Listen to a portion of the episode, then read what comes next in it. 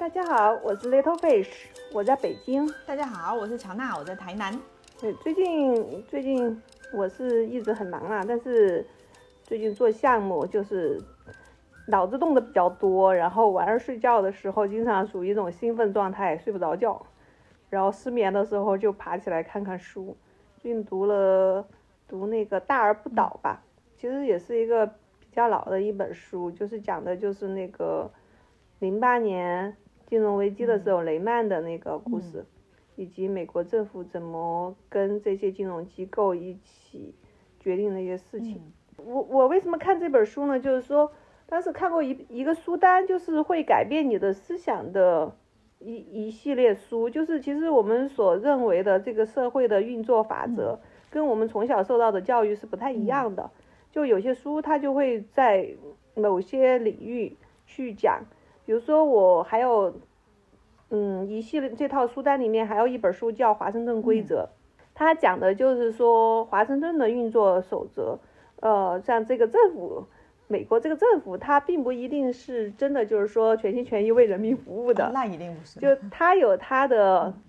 对，然后那个更多的就是说是那些掌握了战武器的这些人，这些财阀是怎么通过去游说这个政府。然后让美国一直都有那个军事威胁论嘛，以前是俄罗斯啊，对吧？然后又跑去中东打仗，因为这样他们的那个武器才能卖得出去，然后才用得掉，才能卖给美国政府嘛。所以说他们才能赚钱。就是说，就是说他会虽然看起来有点阴谋论，但实际上就是说不从不同的角度去看待这个社会的运行的一个规则。像这本。大而不倒，它也是在讲，就是说，当一个企一个企业，它太大了，即使它犯了错，它倒了会对国家的经济造成巨大的伤害的时候，它就倒不了了。其实这对于我们的房地产也是这样子的，就是就即使它成了一个毒瘤，但是你一旦把它挖掉，会导致整个机机体的死亡的时候。你你就反而就还得护着他，天天去治他，不停的给他下药输血，然后让他那个存在在那里。所以这个听起来就会就会让我们这些辛苦搬砖的人就觉得有点悲哀。像所以说当时大家对华尔街的那些。高薪的人才人啊，就就非常愤恨嘛，就是他们拿那么高的薪水，然后把留了一摊烂摊子，最后承担对最后承担损失的还是普通的百姓。说刚刚说到华尔街的精英们创造了各种烂摊子的精英们，就让我们想到想到最近就是非常红的周受资，就是 TikTok 的 CEO 周受资哈，因为在那个国会。接受了连续五个小时的质询，然后就一炮而红了。大家就是各种高帅富什么的。其实他之前是因为在高盛工作过，然后又在一个很有名的投资公司叫 DTS 有做一个非常好的投资人。其实就跟字节跳动啊、跟小米呀这些公司，就是有了非常好的。那种自身人脉之间的那种信任的关系的建立，然后后来雷军就把他招到小米的旗下去当他的 CFO。对，周受之就是典型的精英人士嘛，然后最近简直是刷屏刷的，不仅是从他的专业能力，主要是一个个的已经开始从看偶像剧的角度去看待这个 这些视频了。就会对，就会觉得说，哇，又是高盛的，然后又是那个哈佛的 MBA，然后各种，就是，哎，然后长得又帅，对不对？哦，嗯，对，关键长得又帅，是的，这这这就让我想到的，我认识的一个一个 CFO 吧，也是高盛的，牛津大学毕业，然后那个香港身份嘛，然后发。发短信都是繁体的，然后，对，后来后来我们就说到，好像是诺丁汉大学的，嗯，重庆人，神秘的光环逐渐消失。其实我是有看周寿之，他之前也会有一些采访啊，他就是其实我觉得他真的是蛮标准的，就是华尔街的人士。他就说，如果有人邀请你坐坐一艘火箭，他就说你不用问这艘火箭会带你去哪，你就是上去就对了。就是我觉得这种观点就是很典型的那种华尔街精英主义的那种那种观点。但是你不管说他那个结果到底最后是在哪，我就是跟着跟着走就对了，我就是要朝那个方向去了。像我们这种普通人，一般我就会问清楚你要去哪里啊？那个地方我喜不喜欢啊？对不对？我们会考虑到自己的感受。但是其实对于这种精英真正的精英人士来讲，他真的就是讲求的就不是这一些这种个人喜好的东西，他真的就是讲求就是效率啊，就是最后的结果啦。对，就是你先在哪个板块上，你一定要在这个正确的板块上，然后跟随它的速度起飞。但我今天有那个，今天有我有陪我女儿读书嘛，然后今天我们读那个诸葛亮的《诫子书》嘛，里面非常非常有名的那一句就是“非淡泊无以明志，非宁静无以致远”嘛。从我们那个传统的。君子来讲，我们我们是是先说明智，然后才致远嘛。一个人，你先得知道你你你的那个明确你的志向是什么，然后你才致远。而通过这两个事情，这达到这两个事情，都是一个是要淡泊，一个是要宁静啊。这都跟华尔街的精英的生活是完全对对对不一样的。你可能在坐上那艘火箭的时候。你在飞速的飞行，嗯，但最终他带你去的地方是不是跟你的志向是一样的地方？嗯，那要打一个 question mark。对呀，我就觉得像华尔街的精英，他其实不寻求这个，就是他就觉得说，只要那个是最最最高、最远、最强、最强的，我就是去了，我管他到底跟不跟我的这个这个人是不是匹配，或者是我的喜好是不是在那里，好像都不重要。对啊，就坐上那个火箭的那种刺激感，也的确，我觉得很有可能也是因为这一点，所以区分出了所谓的精英和我们这些普通人。其实我们这些普通人就是没有办法去达到这一种境界，就是完全可以把自我抛开的这种境界。对啊，其实像我就是混在一群精英中的普通人嘛，你也是精英，就是精英。其实我。进入一个满是精英的平均精英的公司，平均人精英的公司，然后我走的路都跟别人不一样，明明可以有火箭可以坐，我非要觉得，嗯，这个好像跟我的志向不太一样，我要下车，你放我下去，死活要下来，然后最后在阴沟里去翻船。虽然在阴沟里翻了船，但是用半年的时间还是能爬起来，而且能够确实是坚持自己的想法，走自己想要的路。也挺有意思的，我就是觉得为什么一定要去追求这一种？哎，我觉得也有可能不是他们自己本身就想追求，就是人就是感觉好像他们的人生路就是也有可能就是走着走着就走到那里去。当你上了火箭，你就 下不来。对对 对，就是一路一路这样子嘛，就是感觉好像就就就很有可能就是朝着那个跟普通人不一样的方向就去。就是像那个，因为周寿之他他的他的祖国是新加坡嘛，就新加坡是一个精英教育非常明显的国家，小学三年级就要分流，他们所以说他们可没有说像我们那样子那个鸡娃那个比我们还严重，因为三年级就就定乾坤了，所以他的起从幼儿园就得开始积。我觉得其实从你的例子上，其实能够给很多年轻的普通人。一个非常好的榜样的力量，我们也许不用去追求这一种像这种非常精英的这一种完全利益至上的这种光环的这种生活或者是目标，哪怕我们可能会跌倒，我们会摔跤，但是我们还是会触底反弹的，对吧？但是真的在在在底底端的生活确实不好过，但是如果你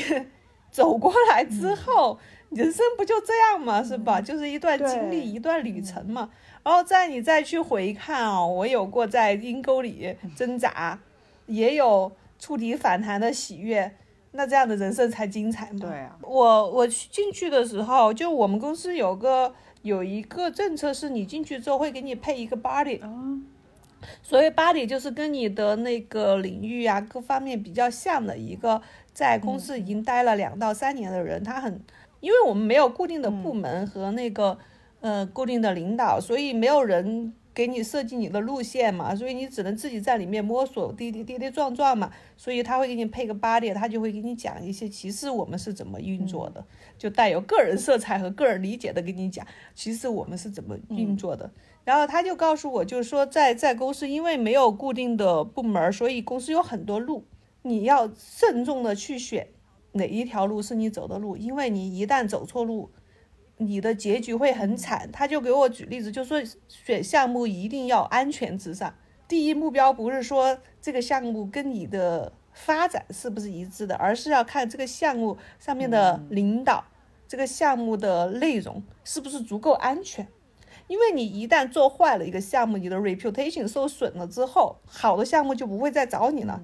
差的项目来找你，然后你可能就会做的更差，然后你就会恶性循环，越来越差，越来越差，越来越差。我觉得他这个理论听起来也没有什么逻辑上的错误，好像确实是这样，所以他一直在走非常稳妥的路，但是我就选择了一个跟他完全不一样的，就是咣当一下从顶峰掉到谷底的一个一条路。然后当时我也是，还恰好跟他在同一个项目上。当时我是觉得确实，哎呀，我没有听他的劝告，自找的。但是实际上，然后用半年的时间也没有陷入他所的所谓的恶性循环，真的就没有什么好项目找你。其实怎么说，就是我我现在这个项目也不是什么好项目，真的就是烂到没有人想上，然后他们实在没办法，然后找到我，然后我也是。反正也没项目了吗？然后就上，但是奇迹般的把这个项目做成了一个非常可以翻身的项目。嗯，在他这个逻辑链里面，确实是你一旦 reputation 受损之后，来找你的项目就会是一些不好的项目。但是并不是说不好的项目你就一定会陷入恶性循环，然后做得更差。你也有在不好的项目上翻身的机会，而且。一旦你把一个不好的项目做好了之后，你的翻身的这个效果是更好的。它其实，在人生每一次跌倒的时候，其实中间其实蕴含了无数的机会。就是说，其实你的人生吧，没有到谷底的话，就是你没有反弹的机会嘛，对不对？这个例子真的也是说，也是其其实也很好的说明了，就是不要觉得说好像遇到挫折或者遇到困难了。你的人生或者是工作上遇到困难了，它就是一个真的很不好的，就感觉好像自己哦，我这一辈子就这样了，这辈子就完蛋了这一种。嗯，它其实很有可能就是中间蕴含了一个更好的机会在等待着你而已。这又是为什么我不太崇尚精英主义的原因，就是它对于人的限制和对于人的这个固定的刻画太严重了。像我的八点，他。他真的现在他肯定就是活成了一个标准的精英，因为他走的每一步都很谨慎，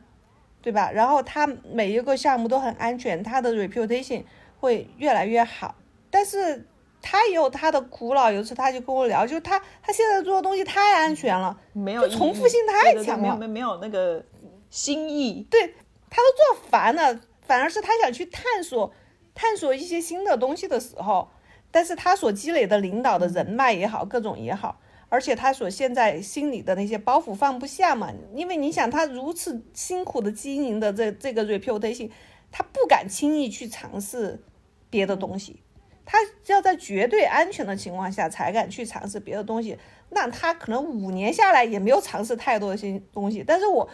我可能两年就已经把这些事情管他三七二十一厉不厉害难不难的都。都掀了一个遍了，然后很清楚自己的优势在哪里，劣势在哪里，跟哪些人合作是愉快的，跟哪些人是合作不了的，就就摸了一个遍。我觉得反而这对于可能是我在这样这样子前期成本会有点高，但对于我后期的发展，我觉得蛮有好处的，因为我已经很清楚了我的边界在哪里，我可以做到什么程度。我觉得其实这就是我们之前一直在聊的，就是要试错嘛，要允许人生有试错的机会嘛。你其实试错其实也是一个。不断的去接近自己的一个过程。如果你完全都不是说，我觉得人生走安全牌这个真的实在想象中就有点太无聊了。就好像我们想象中就是的公务员。我觉得我那个时候大学毕业之后，我妈就是也是就觉得说公务员好啊，你每天又没事，反正就是去喝茶看报什么的。然后我就觉得你这样子的人生，我就是我每天就这样进去，然后就看到一辈子就这样子，然后等我老了，然后就 就从里面退休，这样也实在太惨了，对吧？这也是为什么你会从国企出来，也是因为这样。我觉得安全牌这个确实有一点会太限制了。除就是如果说你是想要。你的人生是有所发展的，走安全牌这个的确不应该是在选项当中。你如此安全的过 过了一生，真的是过于无聊。对啊，而且你非常害怕失败。对对对对，因为你不知道能不能爬起来，而且你觉得你现在的东西已经很不容易积累起来了，你你舍不得呀。哎，其实我觉得这种走安全牌的人其实是比较不会相信自己的，就是他不够相信自己。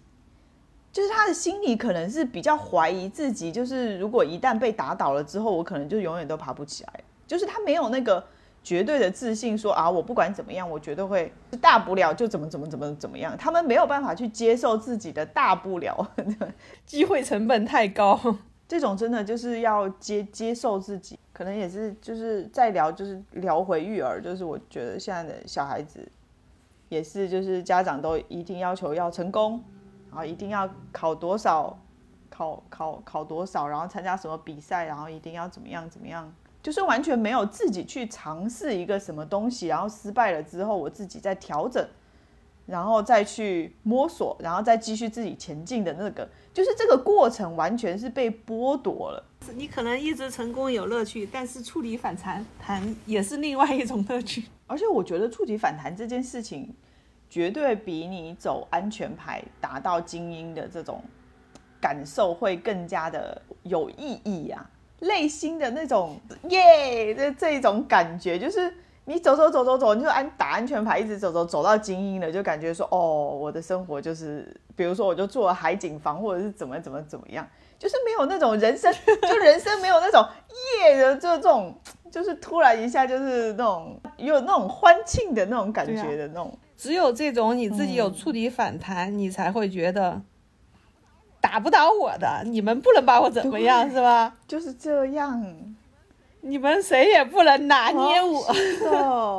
大不了我从头再来。我觉得好少有年轻人会听到再听到这种再讲这种话了，就大不了我从头再来的这一种。对，我觉得这是一系列的。第一是机会的问题，第二个就是那个个人的积累的问题。然后我有跟那个，我觉得我这个工作的好处就在于我们 team 上大部分人都很年轻嘛，然后他们也会跟我们聊他的他们的苦恼。他们认为我跟他们的区别在于我已经工作了十几十三年了嘛，是吧？我在进进。这个新的公司之前，我自己实际上是有我的工作经验的积累的，所以说我是有我自己本身的 background 和我的 spike 的，所以说即使我在某个项目上惨遭滑铁卢，但是以我本身的积累的话，我可能有机会去翻身。但对他们来讲，可能他没有那么强的 spike，如果在某个项目上被打到谷底的话，他将来翻身的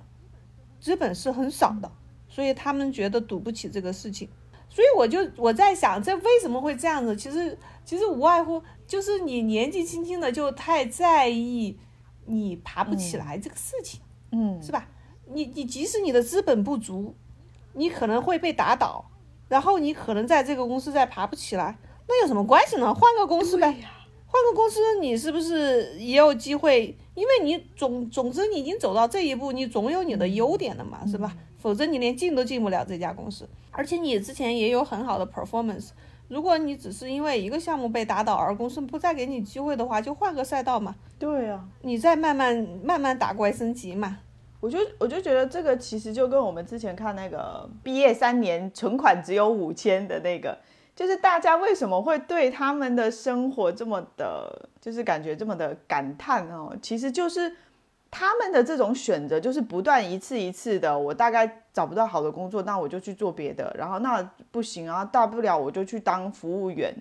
就是大家其实大部分人现在已经很难去接受这一种人生这么大规模试错的这种这种可能性了。大家不太能够接受那个你比别人慢。其实我有跟我一个同事讨论过啊，就是说你比别人慢这个事情到底对你会有什么伤害？其实更多的伤害是你的 peer pressure，你的 ego，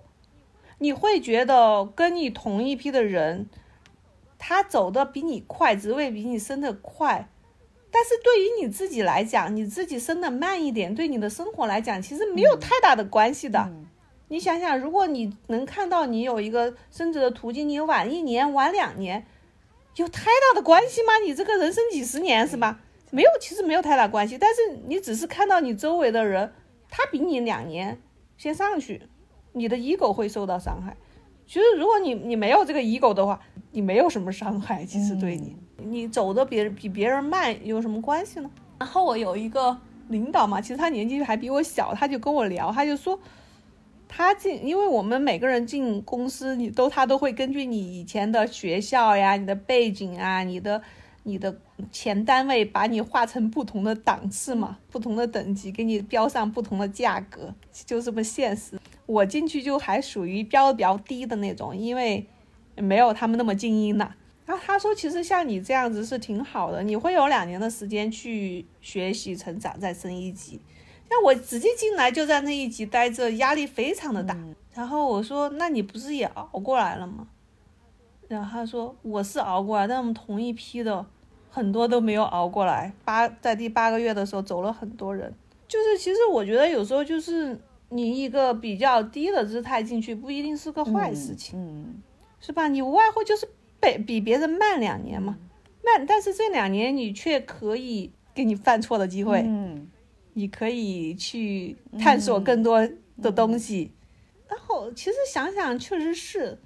你在这一辈子又不差那两年，为啥你一定要去介意我进去的时候比人家低了一个等级呢？可能更多的就是从小给你灌输的那种样样都要争第一的那种思想，对你一生都会造成毒害。对。我还有一个同事更有意思，他就问我，他说你是怎么平衡家庭和工作的？你知道吗？对于一个四十多岁的女的，他们在做这样子一个高强的工作，总会有人问你这个问题。然后我就跟他说，我不需要平衡。这个答案对他来说可能很吃惊哦。我是在我们家孩子八岁以后才进的这家公司，之前我在家国企，我有足够的时间去高质量的陪伴我们家孩子。给他从小陪陪伴了八年，养成了很强的生活和学习的习惯，然后我们也建立了很深厚的母女感情。直到他已经独立，我能够已经能够正常的跟他交流，对于我换工作这个事情他的看法，他愿意我的选择之后，我才换的。那换完之后，我在那个虽然周一到周五我不能陪他。但是周六周日我是可以有整整个的时间来陪他的，跟他一块儿读书，跟他一块儿扔飞盘。其实我觉得这样看下来，并不比我从事一份朝九晚五的工作给他的陪伴质量更低的。所以整个我就不需要去所谓的平衡不平衡。他当时听到这个答案之后就很震惊啊！我说这也是我。在四十多岁入行的好处呀，虽然你们这么年轻就入行了，早早的跨入了精英的行列，早早的拿着了高薪，但以后你要面临这些问题。对的，我觉得这也是很多为什么你们公司的人很多就是生小孩之后出来就是不是都变成了育儿育儿博主嘛，就是就是带着那个你们公司的光环，然后出来当育儿博主，就是他其实也要做出选择啊，就是要现实要面对的问题。对啊，所以说我就觉得每个人都有每个人的时间，你开花的时间都不一样。对，呃，不必要去计较那个，一定要以一个什么样的节奏去生活。每种模式都有它的好处。像像我这样，先前半年很稳定的，其实我有点反着嘛。按理说人家应该是前半职业生涯很精彩，后半职业生涯去养老是吧？我是前半职业生涯在国企里面。很稳定的育儿，然后半截才出来打拼。其实我觉得你的这个路径值得所有的 女性参考，而且我其实更倾向于说，你在适合的年纪，如果你真的是决定要生小孩的话，你要在适合的年纪生。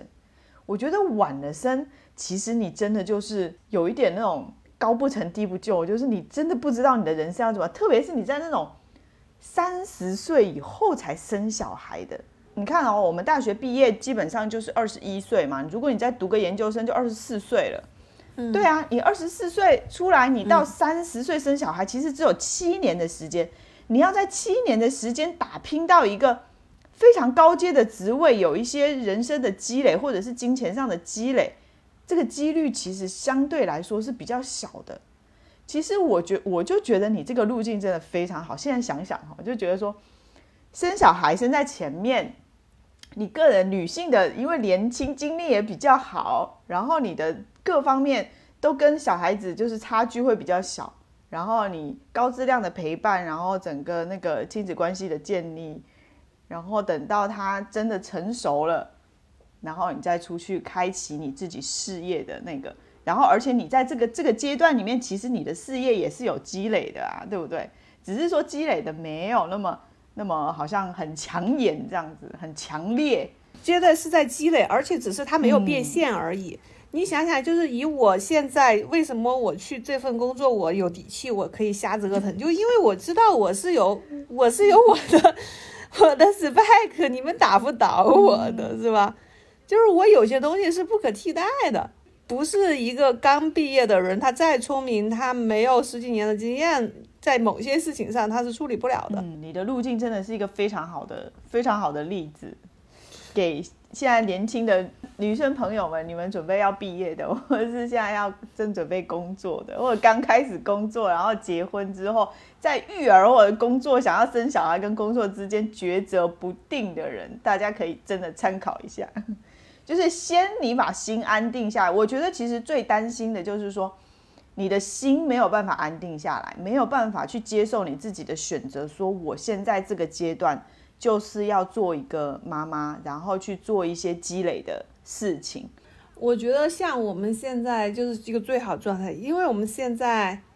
孩子自己带，也不也不麻烦父母了，对吧？因为因为为什么我们能做到孩子自己带呢？一方面是学校当然有晚托班政策，能够到六点是以后，所以说跟我老公的时间是可以配合在一块儿的。另一方面，我们对于孩子来讲，觉得学习习惯已经给他养成了。他也就那样了，我们对他也没有什么太高的要求，所以我们基本上是不辅导孩子学习的。所以每天晚上，我我虽然出差，然后我老公去接孩子做饭，吃完饭他就自己去散步去了，然后孩子自己学习自己的就完事儿了。然后等到等到周末的时候，我再回到家，然后把他的一起跟他搞搞古文啊，看看英语书啊这些，然后看看这一周他有什么问题呀。给他解解惑呀，就整个孩子也没有被我们逼嘛，然后他也很开心，然后成绩嘛就不好不坏就那样了。我们也不是一个需要走精英教育的人，也不希望孩子卷来卷去，将来会怎么样？这里面其实你讲到两个很关键的，第一个就是父母不想卷，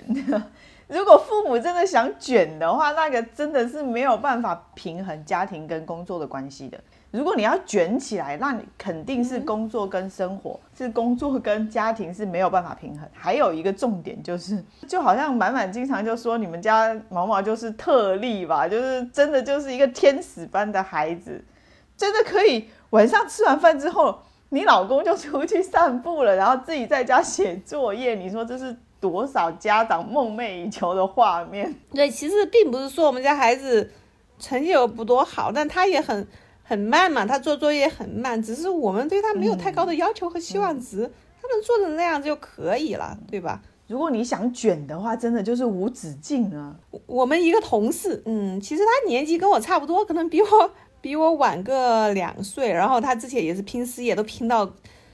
将近 C C F O C F C F O 减一的岗位了，就是他他那个进进我们公司之前，嗯，所以说孩子要的晚了一点嘛。然后现在孩子在幼儿园，整个幼儿园要花掉一百多万，对啊，在幼儿园的现在还是上幼儿园哦，周六周日已经排满。哇，可怜的孩子啊！对他来讲，工作就是很麻烦的，经常他要请假。比如说孩子，因为他那个幼儿园对进去要面试父母什么的嘛，然后就是要求父母是要有各种高质量的陪伴，然后配合学校各种教学的。所以学校也有活动的话，父母必须要参加，他他要请假去参加他孩子的的各种活动的。然后还有各种教育课，父母也必须要去上。这个是父母自己逼死自己吧。小孩也可怜，家长也可怜，所以大家不要再卷了。AI 机器人已经出现了，大家不要再卷了。我觉得可能我们能够放得开的原因，是因为彻底的认清了我们家孩子的资质就是那个样子。在幼儿园的时候，家长是不不会觉得自己孩子的资质读不到哈马牛剑的。你说这种被卷大的小孩是抗压力会比较大吗？会更大吗？还是会？至少我是我见我们公司那些那些那个哈马牛剑毕业的同事，抗压力非常大。就是我们有一个同事，一个项目经理嘛，啊，牛津的博士。然后他做项目的时候带了另外两个女生坐车通勤嘛，就一般我们住的酒店有时候会离那个，呃客户那边远一点，他通勤的时间稍微长一点，但是那段时间呢，他们都是要拿来工作的。然后呢就吐了，就就让司机停一下，然后就就跑到旁边去吐，吐完上来之后接着工作。哇，这种卷的程度，哇，我是。我觉得我从小就没有到这种强度过。经常有些时候就是看着这些